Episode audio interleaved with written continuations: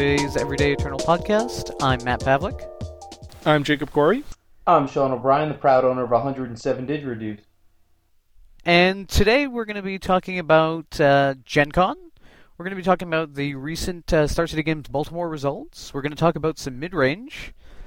Uh, we're going to answer some questions, specifically talking about the uh, the Star City Games circuit and preparing for for a Star City Games tournament or a, another large legacy event. What you should be doing, how you should be doing it, and that you should be eating your vegetables. Let's jump in. Sean, you just recently came back from Gen Con. Why don't you why don't you uh, tell us how uh, the whole experience played out? Right. So, uh, so Gen Con, although bereft of vintage and legacy champs this year, uh, still had uh, on Friday uh, an 80-person vintage event, which I believe, barring last year's vintage champs and maybe the New York Stack Exchange, should at least be the largest vintage event in in the United States this year. Um, so it was fun to see everybody out with real cards, and uh, um, I ended up bringing blue white control with the three rest in peace main, um, a helm to tinker for, a Batterskull, a cage, um, and I ended up squeaking into the top eight, uh, and then I actually defeated the two people who beat me in Swiss to get to the finals of this 80 person tournament, which was a feeder into the Tournament of Jesus and um, I ended up splitting with him for a number of reasons. One, I didn't think I had a great matchup on the draw against him. He was on uh, Torture Chamber workshops. Um, B, I had a lot of stuff to do Sunday anyway. C, I learned uh, that afternoon that it would actually be a Rochester draft of the eight quote unquote good packs. So, you know, you had to actually get it to you got into the top eight. You actually had to win a die roll and the pack had to have something valuable. So like when he said, "Hey, here's some cash and the the the sheet of antiquities," the split for me was a no-brainer because the sheet's going to be worth at least you know at least a thousand dollars minimum, even if I want to fire sale it at the con. And what's the chance of pulling anything out of that pack and getting number one on the the D8 to you know be the first guy to get the Rochester draft pick? So all those things together. Well, I think even I think even if you took the sheet, you are at least guaranteed a workshop, right? Well, technically, yes, there was a workshop on that sheet. The other thing was is that it, we found out it was the God sheet, so it has shop, candelabra, winter factory, Hurkyl's, uh, etc., etc. Like the other sheet is a fucking maxi pad. It has like Gaea's Avenger and Crumble are like its best cards. So, um, I got it was the good sheet. Once I figured out it was a good sheet, and he and Adrian was really psyched about playing. Um, and he now is this is this the same Adrian from the uh, NYSE that uh, kind of revolutionized the agro shop uh, archetype with his experimental and maybe not quite so experimental, but he certainly had um, Genesis Chamber in it, right? Yeah, I don't know if he played that one at. Um, let's see. Yeah, it is Adrian Becker. Yeah, yeah. So yeah, he was also the one to play it there. The deck itself is actually old. Um, the Genesis Chamber deck uh, back maybe two years ago. If you search TC decks, you can find old versions of it. But um, you know the updating of that deck with some of the newer printings in the last year or two has made it a lot better. Like the old version used to play uh, the Myr who would return himself from your graveyard if you had a copy of that Myr in play. Oh, the Moonlit Myr or something like that. Moon Vessel Myr. He, I'm gonna, you know, all the fucking Myrs kind of blend together to me. I think that's you know, they're all. I think that's kind of their goal is to just be unseen. Except the battle ball. Yeah, except the Can't battle forget ball. the battle yeah. ball. Myr Servitor is the one I'm referring to. So, um, and it says at the beginning of your upkeep, if Myr Servitor is on the battlefield, each player returns all cards named Myr Servitor from his graveyard to the battlefield. So the original version of the Genesis Chamber deck or the Torture Chamber Shops deck was you had one of those guys out and you could Skullclamp another couple of them and they would all come back and you'd have tokens. So um, he was a little bit slower. This one uses signal pests and is really trying to start attacking a lot quicker.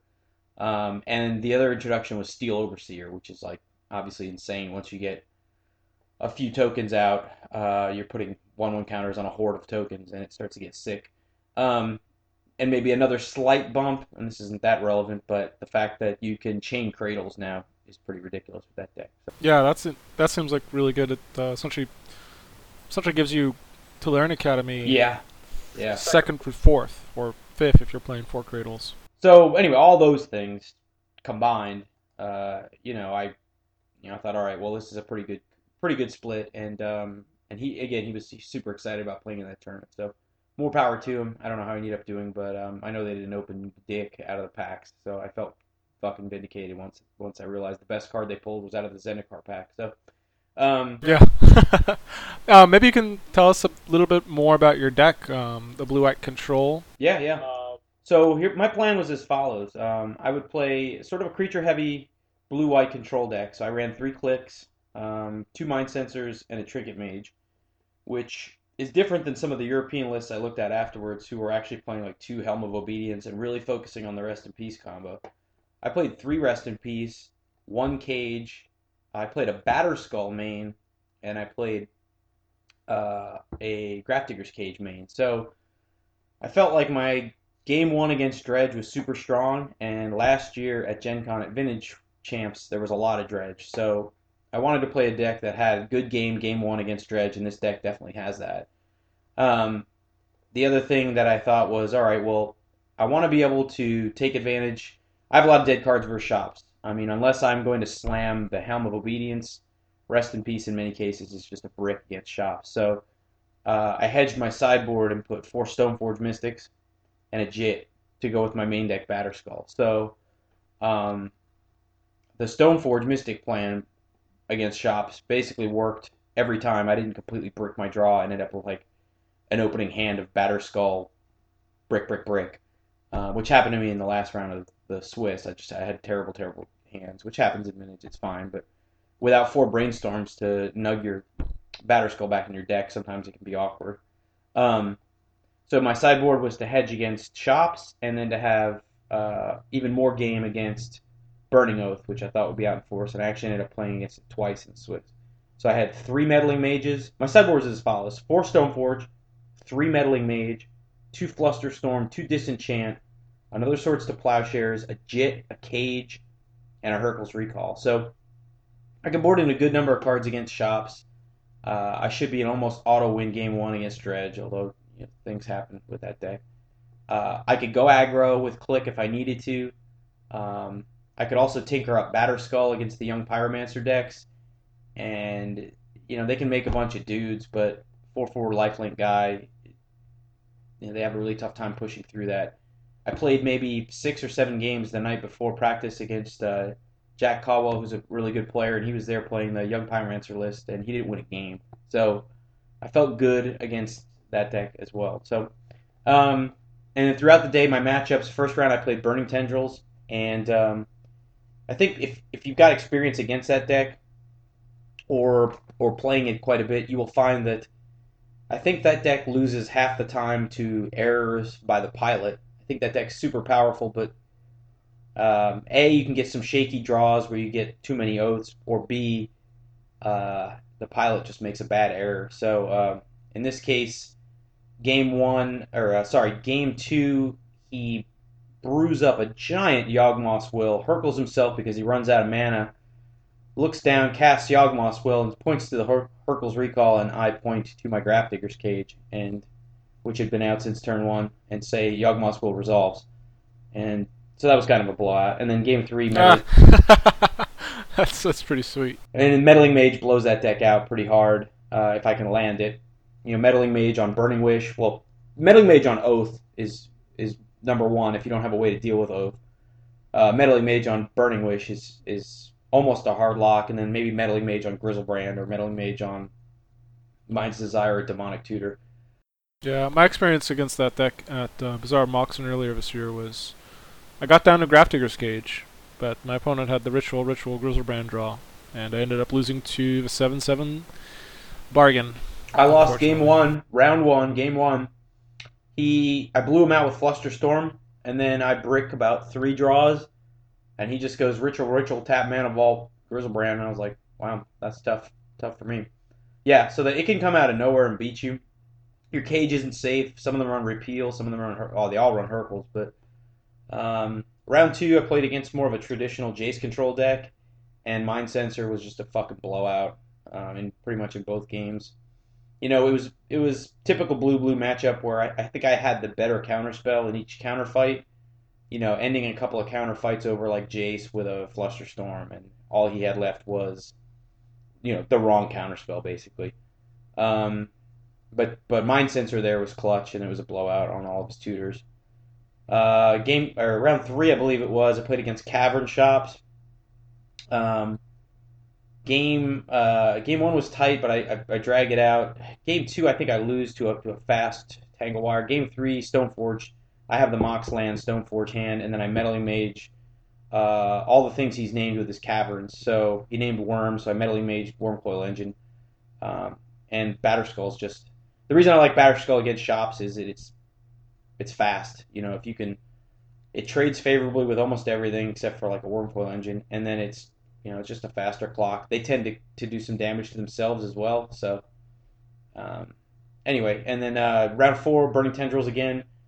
Uh, actually against Nick Coss, who's organizing Eternal Weekend. Um, game one, he has a deck reg error. So again, Burning Tendrils loses to itself. He has Yawgmoth's Wills in his main deck. He can't find it when he goes to Burning Wish. And uh, game two, I actually Flusterstorm, Duress, hoping to bluff. I kind of kept a weak six, and he gets there. Game three, Meddling Mage was naming Oath, Burning Wish, and Griselbrand. I drew all three Meddling Mages, and it's just a blowout against that deck. So I don't know if they have access to Pyroclasm, but it doesn't matter. If you name Burning Wish, they can't get it. So uh, I played round five. I played against our competing podcast on Eternal Central, one of the Mose brothers playing uh, some kind of mono blue uh, lesbian stage Dark Depths deck, which was pretty cool. Um, so he's using intuition. He's using the Snapcaster Intuition Accumulated Knowledge Engine to draw out all the counter spells printed by Man and God, and then you know using all those soft tutors to tutor into the Stage Depths combo, which was pretty cool. But Aven Mindcensor versus Intuition is uh, a dry glass covered fist, and um, so that kind of blew that deck out. And he actually got the combo game three, I believe. He got Marit Lage out, but I had gotten kind of ahead with a again with a Batterskull. I was so far ahead in life that he actually couldn't profitably attack with a 2020. So I pulled that one out, and then I lose to the Bazaar Moxen winning bug deck in round six. Just got got rest in peace game one, and I lost to Norwood Ranger and Forest Bear. Game two, I blow him out with Stoneforge Mystic. In game three, he just gets a great draw. I don't get a great draw. and He played well and didn't make any mistakes, and uh, just blows me out with like Snapcasters into counter spells and just pressures me out of the game. So then the last round, I think we can draw in, but my opponent, who was a gentleman, um, playing like 12 sphere, no cavern shops, metalworker shops, uh, says he wants to play because he wants the number one seed, which is fu- perfectly fine. You're on a workshop deck, you definitely want it. And I just get some bad mana hands. I didn't really get into game one at all. Game two, I kind of stabilize. I get a Batterskull down. I have an untapped Germ. He's got no cards in hand. And he top decks duplicate for lethal. So, and you know, it's it's fine. He was he was apologetic about playing it out, knowing he could draw us in, and I, I you know I thought to myself I would do the same thing. It's shops, you know. You want to. He was in no matter he was in win or lose, so why not try to get the best seed with a shop deck? Um, and unfortunately, the top eight I played against him as the eight seed, and I knocked him right back out. So uh, again, you know the Stoneforge Mystic plan was, was on point. Game one, I got him with a fast Tinker. I kept a hand with Mystical, Rest in Peace, and a lot of Artifact mana, which my deck runs. And I was just able to power out Tinker and uh, into Helm, and he just couldn't. He wasn't playing Revokers, and he just couldn't do anything about it. Um, and then I beat the Bug player in the top four, who had played really tight all day. I could, I think he was just getting tired. Um, we're in the second game, I believe. He has Lotus, Emerald, one. He's a little land type, but he has Lotus, Emerald, and a land. And I cast Meddling Mage. He asks the judge some question, looks at Meddling Mage again, asks the judge, says, sack Lotus for green, green, green. I say, sure. I said, "Is my was my mage resolve?" He said, "Yeah, mage resolves." And I say, "Abrupt decay." And he goes, "Oh, okay." So I know he fucked up. He he thought maybe it was a trigger or something, that he'd have an opportunity to play the abrupt decay on the mage, which he never got, and then Batterskull just went all the way. But you know, I just think it was an error, and he was he was probably exhausted at that point. So, and it's hard to beat the same deck twice. Or I'm sure you've, you guys have experienced this before. You beat some guy in the Swiss, and then you got to play him again in the top eight, and he just gets you back. So um, that happened. But we can post the list in the show notes. But um, I think it's a good list. You know, I don't think it's great. I played three mana drains. Just seemed like all day I struggled to find stuff to drain into. So you know, maybe it could have been like two drains and a spell pierce, or two drains and go up to two fluster storm main, um, something like that. I, I might have changed that, but the core of the deck uh, worked really well for me. And it, and and this, the kicker was I didn't actually play against Dredge all day, which should have been my best matchup.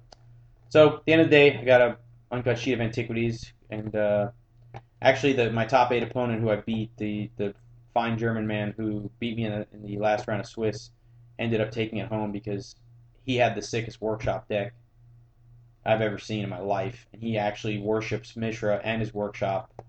And I'm pretty sure at this at the time that this podcast is being recorded on the 27th of August, I am fairly certain he has it fucking framed and it is like above his bed somewhere in fucking Germany, and he is sound or happily asleep or awake. But uh, he was happy to take it home, and he gave me pretty fair value for it, and uh, I was able to just take that money and go buy more shit. So which is the other half of Gen Con, which is buying shit. So. Well, very nice. Congratulations on your tournament. Sounds like uh, you had a lot of fun and a lot of tough matches as well. Yeah, it was good. I mean, I, I got you know better lucky than good. I mean, um, Nick Coss probably should have had me, um, but again, it's burning tendrils. Um, so I actually walked away after the Swiss. I was like, Jack and I were like, well, fuck it, this sucks. Let's go go get some fucking beers. Like we both, we, we figured we like we'd be like nine ten but Jack's like, oh, let's go back and see if we get some M14 packs to set on fire or rip apart or fucking throw around the streets of Indianapolis. And sure enough, we walk back and I'm eight and he's nine. So. Oh. Yeah. Nice breaks, Sean. Yeah, yeah. Well, I lost to the, you know, like I said, my two losses were to two guys who, who top aided. So I guess I did have decent breakers. But anyway, it was fun. And then Gen Con, the dealer room is just a fucking absolute orgy of I, it's just insane. Like it's just the most insane collection of Magic cards really anywhere in the world uh, at any given time. And having gone to Bazaar now, and you've gone as well, which is kind of a one vendor show, this blows it all away. And Gen Con is yeah. supreme as far as selection, being able to play vendors off each other.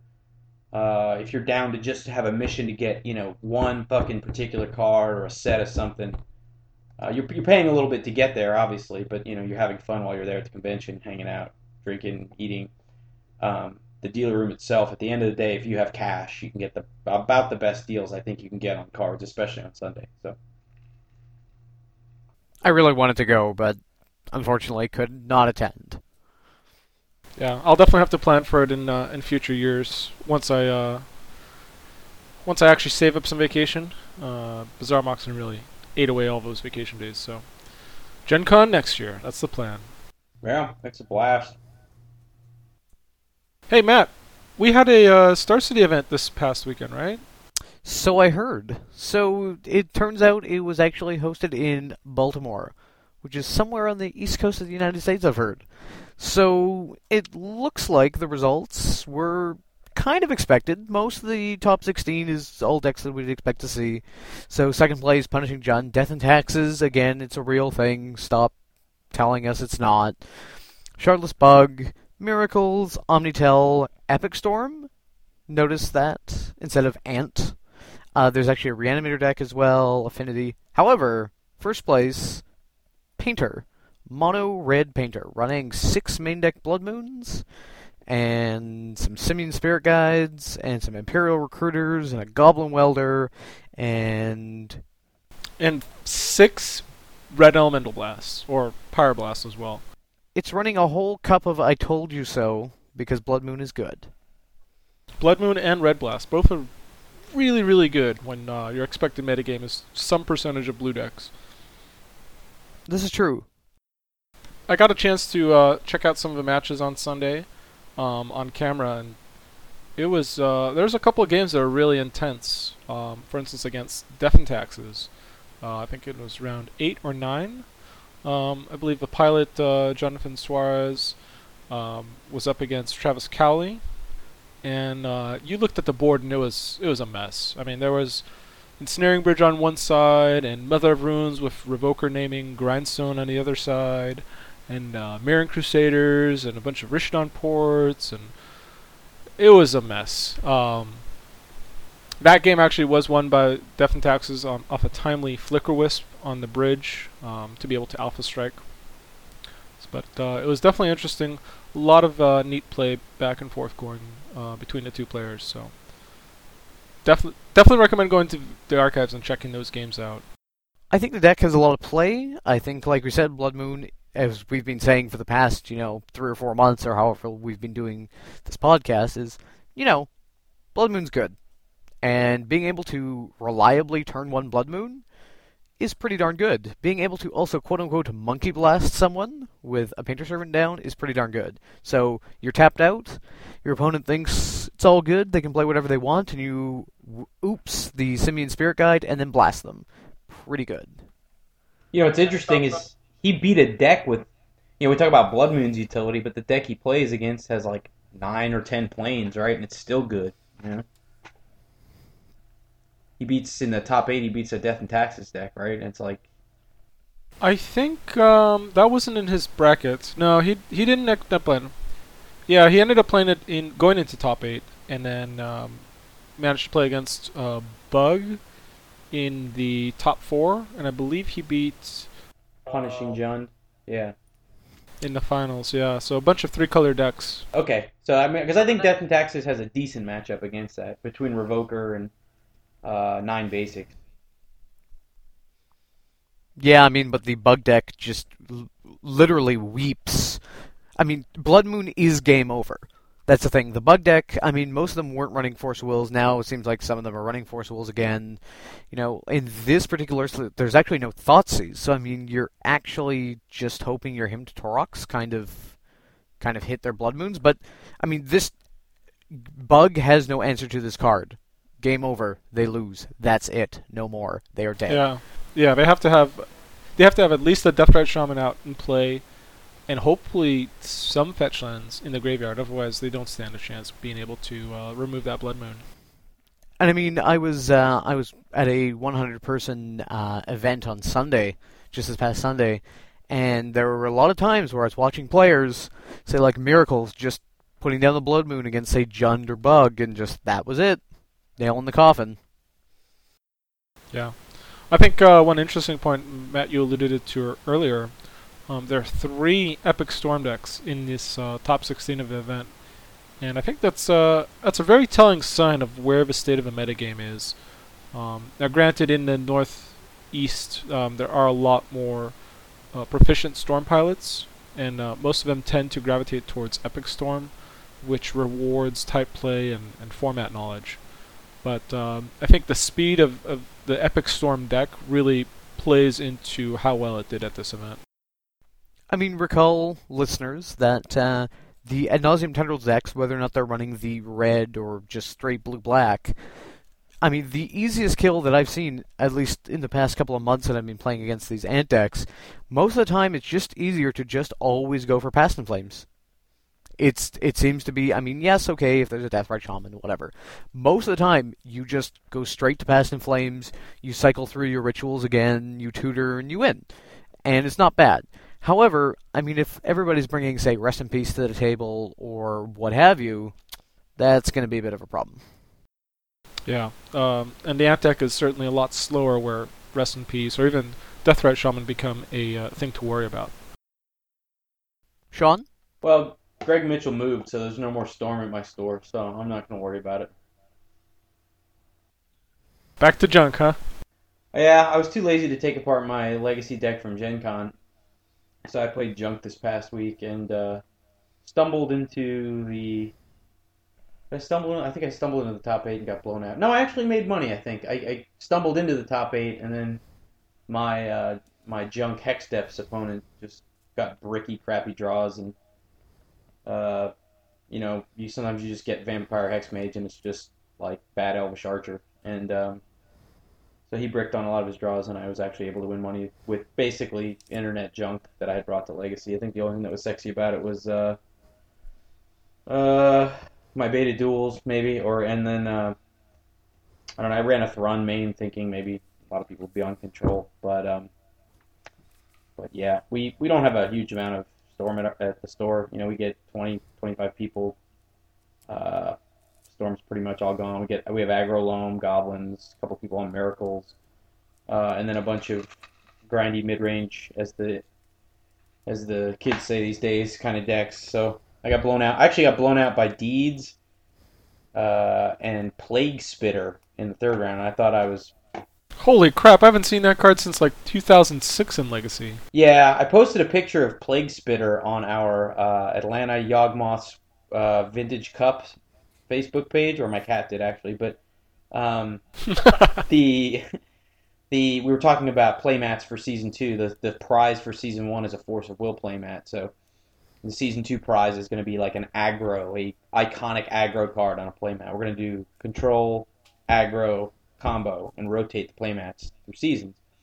So uh, people were throwing out just bad magic art, and I threw Plague Spitter up there. And one of the members of uh, of that group took it to heart, read the card, and was like, "Holy fuck, this thing is a blowout against all these little one toughness, you know, abrupt decay decks." You know, he's an Yeah. he's a complete inevitability. If you abrupt decay him, you know, all of your you know stuff dies. So, but yeah, he's awesome.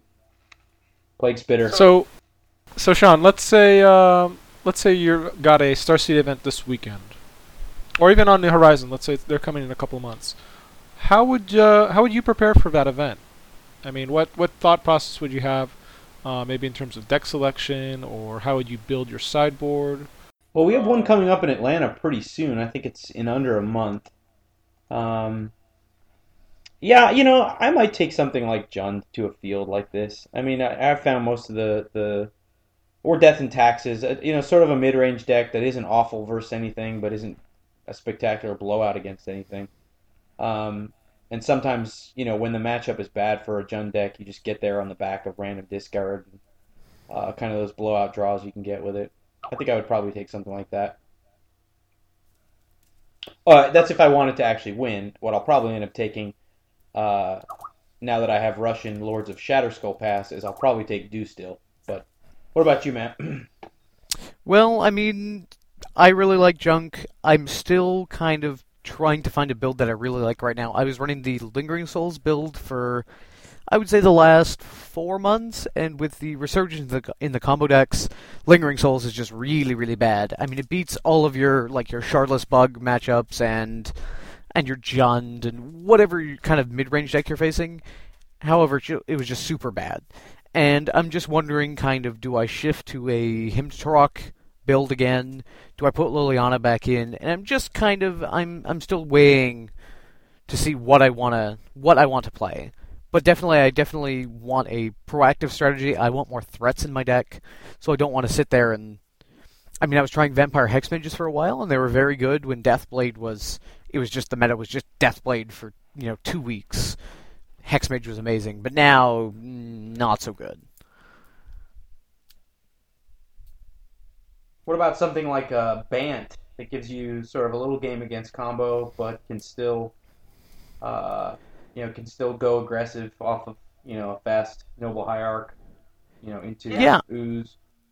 I was actually talking about this with uh, a random guy emailed me and was we were just kind of chatting back and forth. Um, I think Natural Order Bant. Some of you may remember the deck was popular about two to three years ago. I think it's kind of good right now. I think people aren't expecting the Natural Order, especially since I've been playing against elves a lot more. I hate that card. Just being like, oh, Crater Hoof you. Brah. I, I really don't like it. But just going for Progenitus is really, really good. Nobody's playing Perish anymore. There's no Virtue's Ruin. It's not happening. Uh, Golgari Charm is just not blowing out the format. So I would want to play a deck with, like, Deathrite Shaman and Noble Hierarch. Uh, I could play main deck Trygon Predator because you know, blowing out equipment and enchantments and this and that is pretty good. Also, taking out shardless agents after, like, say you like attack in for two, you get to blow up their shardless agent. Like that seems good. I love Triangle Man. He's he's a mainstay in Vintage. Yeah, like and Qasali Pridemage for blowing up uh, Omniscience. Um, yeah, I mean turn three Natural Order is pretty darn good. So you would play a, you think you'd play a build with like uh, Knight of the Reliquary, maybe Spell Pierce to take advantage of of wasting people out, or Yeah, I'd probably play Spell Pierce. I don't know if I'd play Force of Will main because, I mean, I'd have to look at the blue count and kind of kind of build it. But I mean, I think it would basically be a a Maverick Natural Order Maverick with some blue for you know brainstorm and value and what have you. I think especially in that kind of build, um, you're really playing to your strengths by going turn one Noble Hierarch, turn two Vendilion Clique, turn three Natural Order for Progenitus with um, any number of counter magic as backup and protection. a deck that can run a Noble Hierarch out can also usually run Daze a little better than the decks that can't can't go Mana Dork. You know what I mean? And I know people are people are saying that, or a lot of the uh, Maverick decks have switched to Dark Maverick, you know, with Deathrite Shamans instead of Noble Hierarchs. But I mean, the thing is now with the pervasiveness of Deathrite Shaman in the format, your Deathrite Shamans may not be active. What if you're on the draw? Like suddenly now, if they hold up their Deathrite Shaman to gank yours, you don't get to accelerate.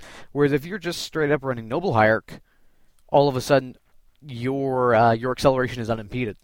I mean, you could even go with a graveyard free strategy and then and then board rest in peace. I mean, you'd have to Oh, exactly. skew Tarmogoyf and some other really good cards, but you could play Loxodon Smiter instead of Knight of the Reliquary.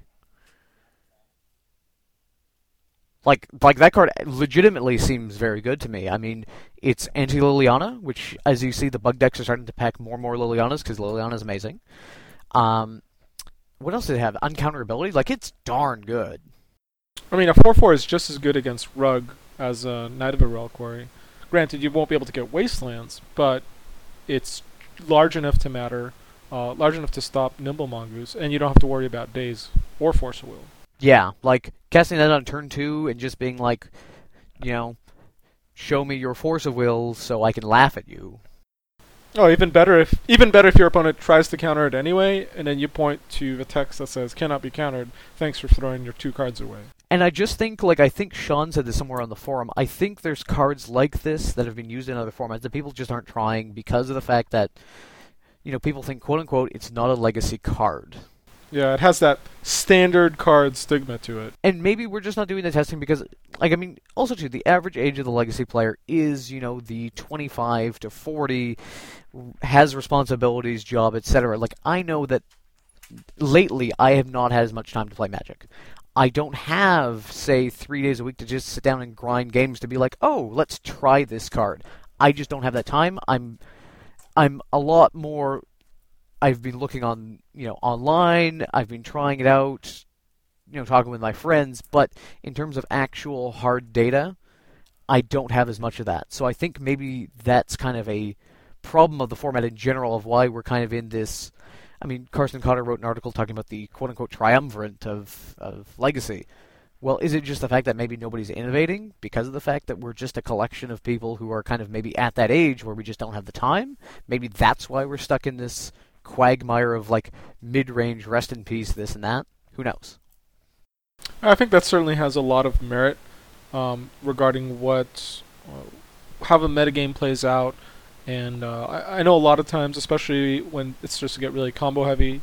For instance, you saw three epic storms in the top 16. You're like, I really want to make sure I beat that, so I'm gonna go to the most obvious deck that can beat Storm, which is Rug, and go from there. And then essentially you're stuck in this very closed loop cycle of uh, switching between mid range, tempo, and combo, and uh, you really forget about the other powerful decks in the format. For instance, like Painter Grindstone, which actually has a pretty good, decent shot of uh, defeating kind of the the tempo slash mid range uh, makeup that we saw recently.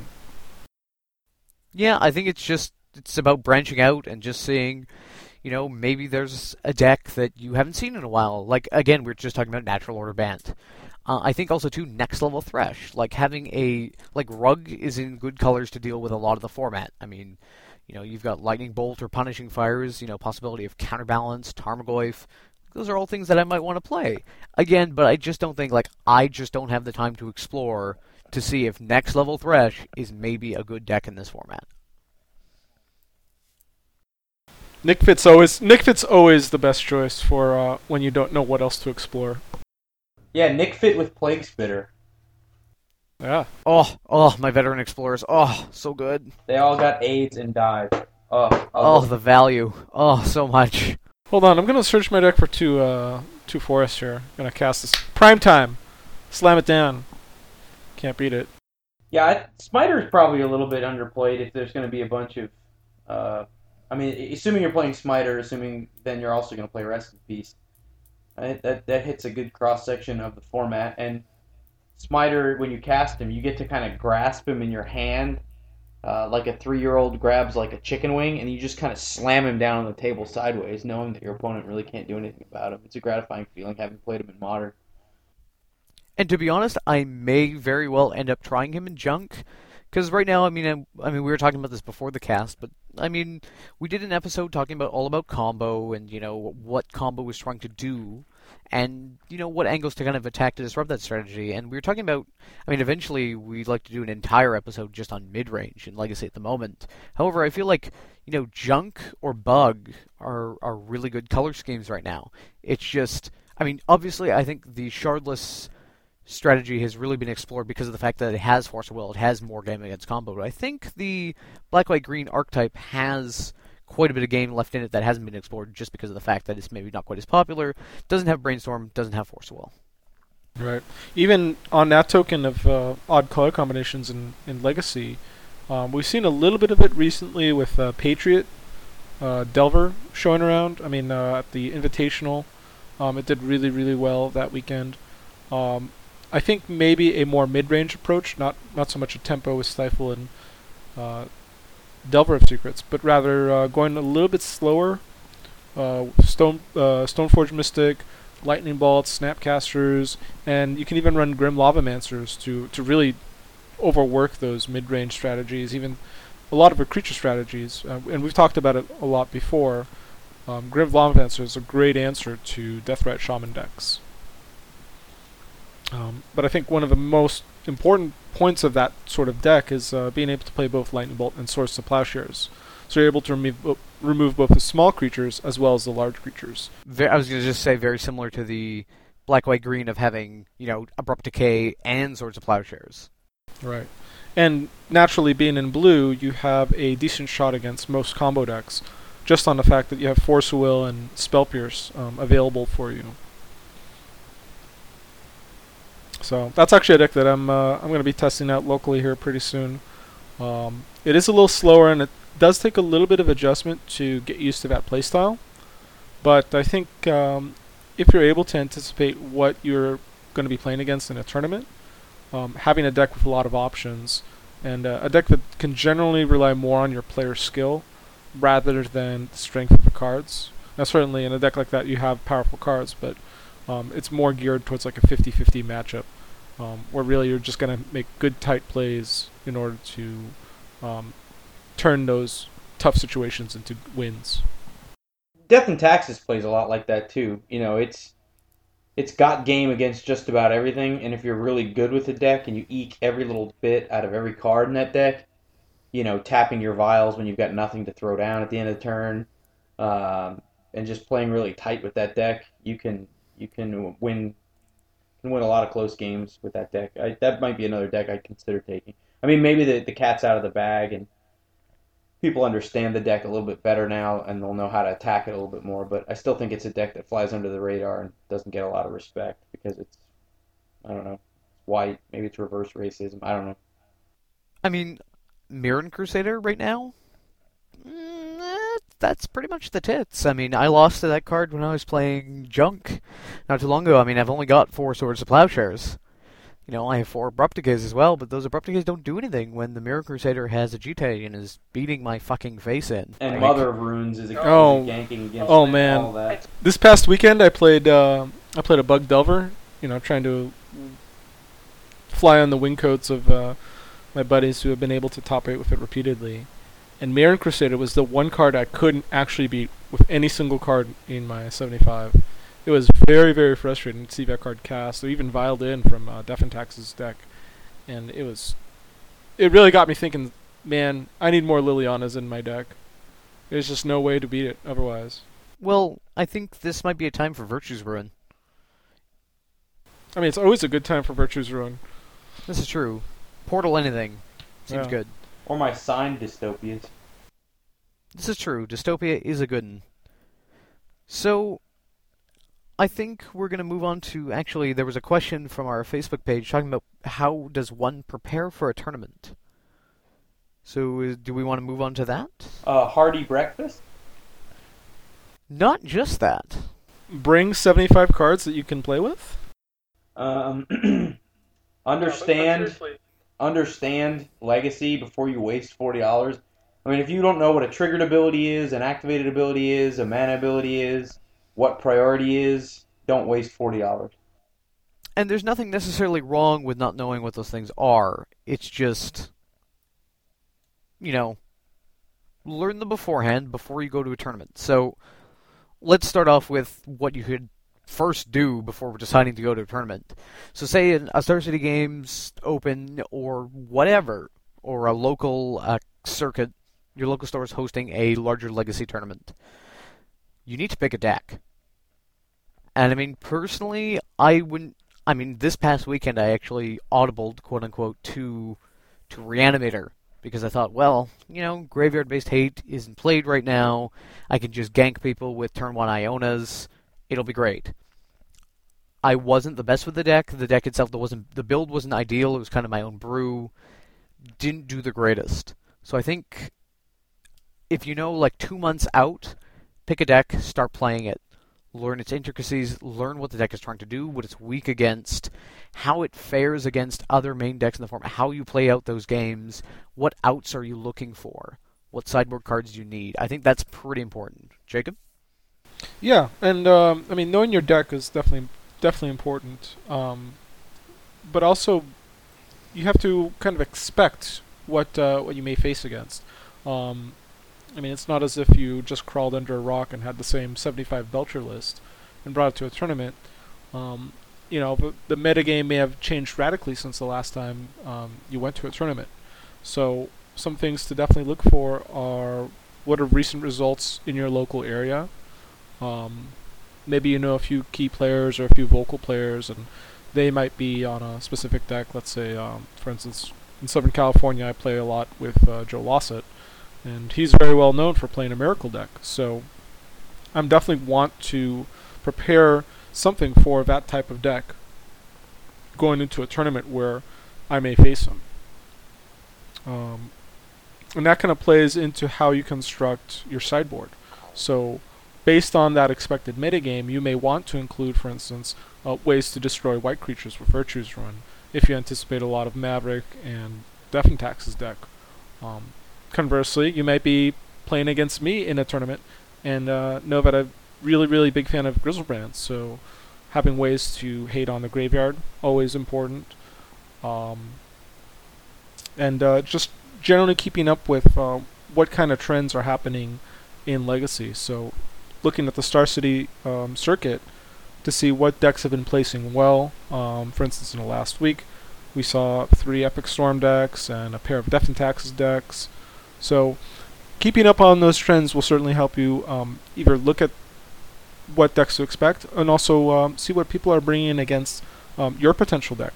Maybe you'll be able to find a uh, an exploit in the metagame and take advantage of that. Yeah, and you know another tactic, um, maybe if you're not as experienced, would be to choose a deck that's a bit of a spoiler deck. In other words, you're hedging. Uh, so we we touched on maybe playing an aggressive Bant deck that runs Rest in Peace and eschews some of the graveyard creatures in the hopes of blowing out decks that rely on the graveyard. So play a spoiler deck and then use your sideboard to hedge against the weaker matchups. Um, you know that can be another strategy uh, where you're going to get a number of free wins depending on what blowout cards you're choosing. I mean, Blood Moon actually is a uh, a card that's a lot like that. So something like Dragon Stompy, you know, it's kind of a spoiler deck. You may get two or three free wins in a nine round tournament just off the back of turn one Blood Moon, you know, and then hedge your sideboard against decks where it's not as effective. Also, too, I mean, picking a deck is not quite as easy as just picking it off the internet. So, for example, I mean, I've seen a lot of players who are like, "Oh yeah, I want to play Miracles," so they just go to, you know, they watch Joe Lossett's stream, you know, they see his deck list and they copy it, copy a 75 card deck list and run it at a tournament. Now, I mean, obviously Joe's a good player. Joe knows his deck well, or whichever player you're watching or a list that you find. I mean, you might find that that player knows what they're doing. They're a very good player. They're playing in a metagame that they they know they've done their homework. So Joe probably has a sideboard for you know the Southern California area, and a main deck that's very tuned for for his expected matchups that he that he's going to see. You can't necessarily take that and assume that it's going to do well in the metagame that you're going to be in. You might not be in the same one you're you're kind of extrapolating these results in different situations. So what you need to be careful of is just going, this is a miracle deck, and I'm going to play it here when it might not be quite as simple as that. You know, look at there are there are probably very subtle card choices that make a lot of difference, like say running the Enlightened Tutor version over the Joe Lossett Flash Creatures Spell Pierce, you know, one Flusterstorm special uh, in the tournament that I went to on the weekend, playing that I saw some people playing that version and losing horribly, whereas a friend of mine, where we had been talking about the Punishing Fires and Enlightened Tutor version together, that he did really well. He went, I think, five one one. So I mean, it's just there's subtle changes, but you just need to make sure that you're not incorrectly extrapolating uh, deck choices or card selection to another metagame. Right. Um, one of the key points that I, I usually kind of take note of is when, um, for instance, a sideboard is built at the very last minute in a tournament, and uh, in spite of that, the deck ends up doing well. Um, so you'll often see a sideboard that kind of doesn't make sense, um, and you'll see like a random one of. Uh, a key example, for instance, was when I played Tin Fins in Vegas back in March. Um, I decided to that I needed a little bit more bounce in my sideboard, but I didn't have access to a second copy of Echoing Truth. So instead, I added the only card I had on me at the time, which was a Hurkyl's Recall. Well, turns out a, a couple weeks later, I started seeing the same exact 75 card deck list show up without Hurkyl's Recall on the sideboard. And uh, every time I saw that, it uh, gave me a little chuckle, um, knowing that people would take a look at that deck, copy it card for card, and not realize what the purpose of that um, card served. Um, where in reality, I just needed an, an extra bounce spell. Um, sometimes I just get new expensive cards and want to play them, and that actually steers me towards my deck choice as well. Um, so, like if you acquire that fourth moat or that fourth German Didgeridoo, it may be time to sleeve up those decks. Um, but if you actually want to win, another thing to think about is certain decks, depending on the style of play you like, can sort of uh, wear on your brain as the as the day you know winds up and down. Um, so typically called mental fatigue, huh? Yeah. So you know, by the end of the day, keep in mind you'll have uh, you know been playing this thing for 12 hours or so, and um, you better be comfortable making all the decisions it requires. Uh, maybe at 10 at night while you play out a top eight. You know, so that's something to think about as well. Yeah, so tournament endurance is actually a big part of you know winning a tournament. I mean, say if you're traveling from out of town and you have to drive three hours to the tournament site and then start playing, you know you're already. I mean, mentally you've got to concentrate on driving, otherwise you know you die, and that's not good. So I mean, showing up to a tournament, say you've driven to the event, and now you've got to write out your deck list and sleeve and make a sideboard, and then suddenly, bam, it's round one, and hey, that's that's probably not where you want to be. Uh, I know for me, for tournaments that are say more than an hour or two drive away, staying the night before at a motel or something like that, spending the twenty bucks, is going to be a lot better just in terms of your relaxation before the tournament. Make sure you sleep well, grab a bite to eat, bring snacks, water. It seems really obvious. Like, if you would go on a picnic, you'd bring all of these things. You do all of these things. If you're going hiking for a day, you you do this. But it seems like a lot of Magic players don't realize that mental fatigue is actually quite important. Yeah, um, I can definitely advocate uh, bring a bottle of water and, um, you know, a lot. I know a lot of tournament centers or uh, even tournament halls. Um, sometimes they have the big water stations, and if not, um, I mean, staying hydrated is definitely worth the uh, couple bucks every couple of rounds. Um, worst case, you can always fill up at a, a water fountain, and uh, making sure you're hydrated. I mean, even if you're doing absolutely nothing but sitting around, you should be drinking about eight ounces of water per hour. So that certainly will help uh, help you from getting into mental fatigue um, from just dehydration alone. Uh, I can advocate this as well as someone who woke up with an IV bag attached to their arm in a French hospital after having drank seven shots of espresso throughout the day and not a water since eight in the morning. Like, I mean, you should be drinking water uh, simply eating stuff like vegetables throughout the day as opposed to like a greasy burger. Oh, we're gonna lose all of our listenership. Kids, eat your vegetables. I think I think they're all dropping like flies at the uh, the thought of vegetables right here. However, like bringing something, I mean, for the nutritionists out there or whatever, it's all about like you know soluble fibers and like keeping yourself full and like, I mean, these are kind of things that are maybe a little bit, maybe some listeners will think we're thinking about this too much.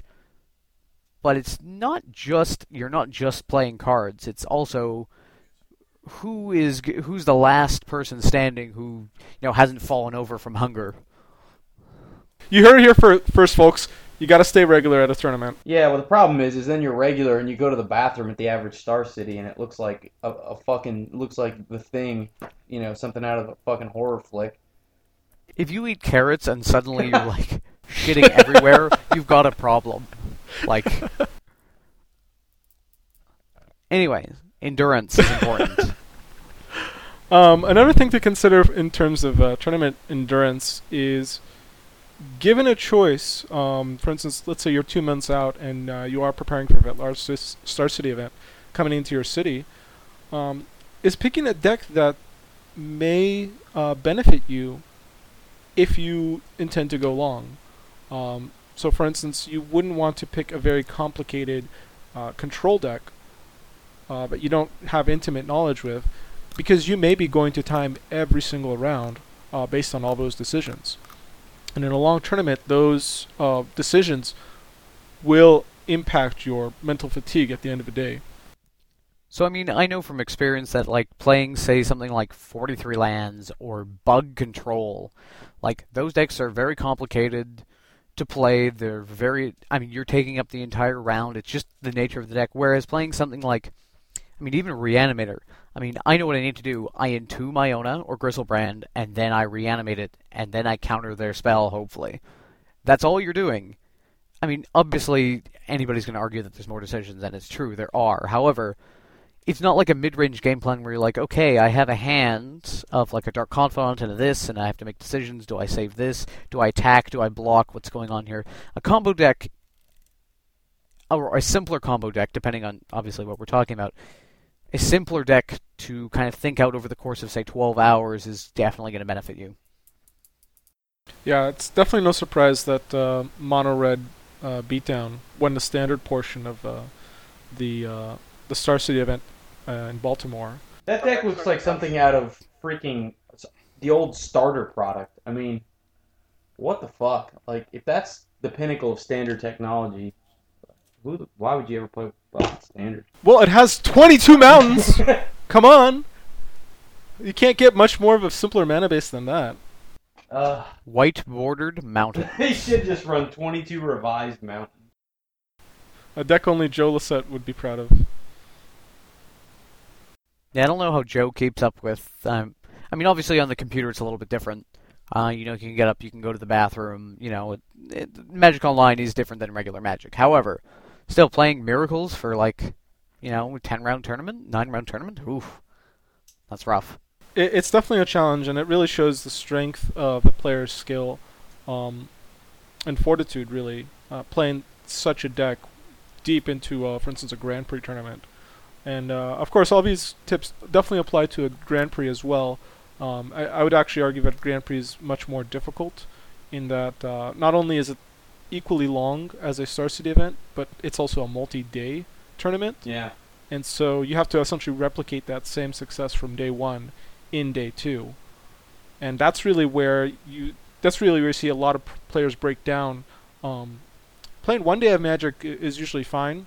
Playing multiple days of Magic is at that same skill level and um, the amount of decisions and, and really just the, the seriousness that comes from that type of tournament um, is really, really difficult to, to pull off. It's going to make Eternal Weekend very interesting. You know, anyone who goes really long in the Legacy portion, um, having to get up and play in a long Vintage tournament the next day, It's a challenge. So um, that that concludes our uh, episode for uh, Everyday Eternal. You can uh, reach us on Facebook at facebook.com slash Everyday Eternal Podcast. Um, you can also reach us at email, everydayeternalpodcast at gmail.com, and on Twitter at EternalMTG. Thanks for listening.